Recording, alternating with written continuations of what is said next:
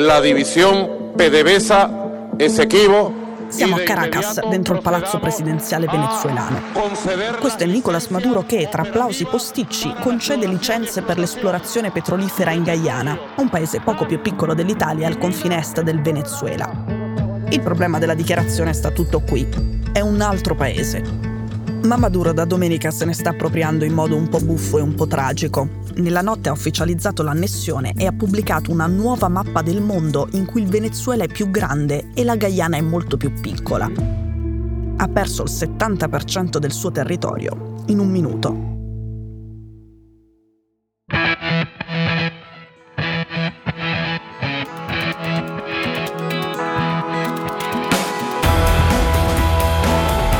Sono Cecilia Sala e questo è Stories.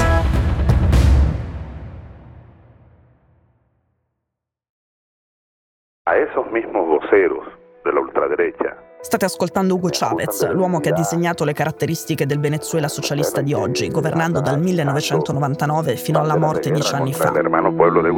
Maduro è la sua replica grigia e spenta. È il suo erede, è autoritario quanto Chavez, ma non ha il carisma e il consenso di Chavez. A livello politico, come tiene che ser, pues.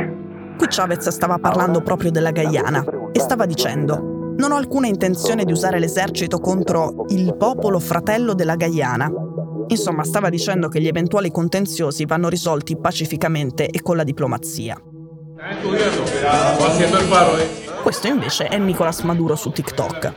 Nel video non indossa una delle sue solite tute acetate con i colori sgargianti del Venezuela, ma una camicia azzurra.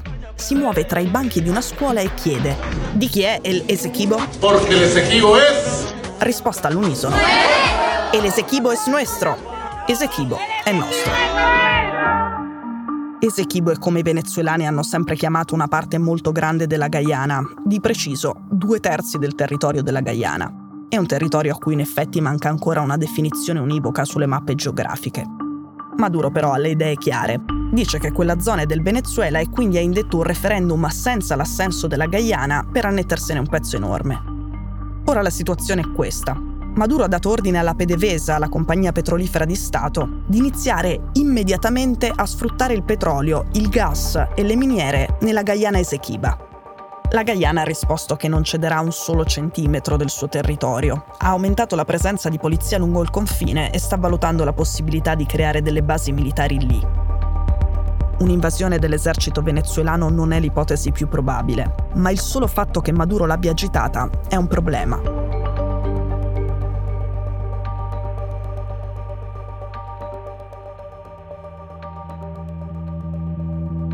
Il Guardian ha scritto che l'affluenza alle urne per il referendum in Venezuela è stata deludente, deludente per Maduro. In ogni caso, il risultato non ha alcun valore legale e non c'è bisogno di spiegare perché.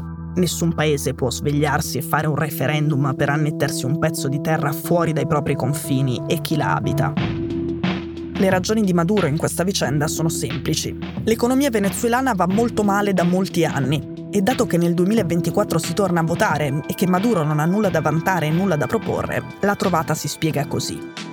Il referendum serve a mobilitare il partito, gli attivisti, i dipendenti pubblici, serve a contarsi e a rinvigorirsi in vista del 2024. In sintesi, il referendum è la campagna elettorale.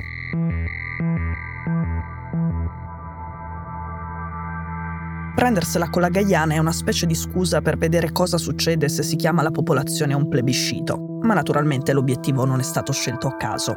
Il territorio conteso faceva parte del Venezuela nel 1700, erano i tempi del colonialismo spagnolo, e qui dobbiamo un po' correre. Nel 1811 il Venezuela ottiene l'indipendenza dalla Spagna e il territorio della Guyana Esequiba entra in una contesa tra i Paesi Bassi e il Regno Unito, che, in quel momento, occupavano la Guyana. La presenza di allora del Regno Unito è il motivo per cui oggi in Guyana si parla inglese e per cui non si dice Guyana, ma appunto Guyana. Il confine tra la Guyana e il Venezuela è stato poi stabilito nel 1899 da un tribunale internazionale che decise la Guyana Esequiba è del Regno Unito e fine. Poi nel 1966 la Guyana ottiene l'indipendenza e oggi, di fatto, il paese è uno Stato sovrano. Da allora però le rivendicazioni venezuelane non si sono fermate e nel 2018 la Guyana si è rivolta alla Corte internazionale di giustizia per sancire definitivamente i suoi confini e il suo territorio, la sua indipendenza. Per la sentenza definitiva, però, potrebbero volerci anni. Così Maduro ne approfitta esercitando uno dei suoi pochi talenti, la prepotenza. Lo fa prendendo decisioni che passano sopra la testa di chi abita la Guyana e seguendo questo ragionamento. Se io sono debole, voi siete ancora più deboli di me. Quindi siete una delle poche partite che posso vincere.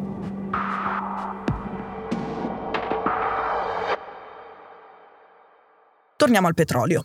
Nel 2008 la Guyana decide di concedere all'americana ExxonMobil i permessi per compiere le esportazioni petrolifere al largo delle proprie coste.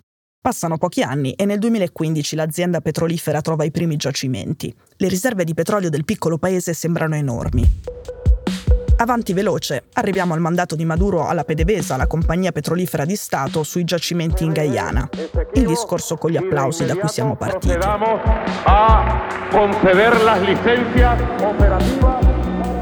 Ora, piccolo aneddoto personale. La Guyana ha molto petrolio, ma il Venezuela è già il paese che ha più petrolio al mondo. E in ogni caso, cinque anni fa, quando ero lì, ci rubavamo la benzina a vicenda.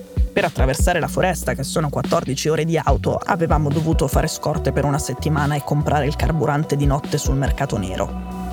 Il Venezuela non ha bisogno di altro petrolio, ma di un sistema che riesca a mettere a frutto quello che già c'è. Di più tecnologia, di meno corruzione, di migliore organizzazione e della fine delle sanzioni ridisegnare le mappe con la Biro, annettere illegalmente la Guyana e chi la abita, non risolverà nessuno di questi problemi.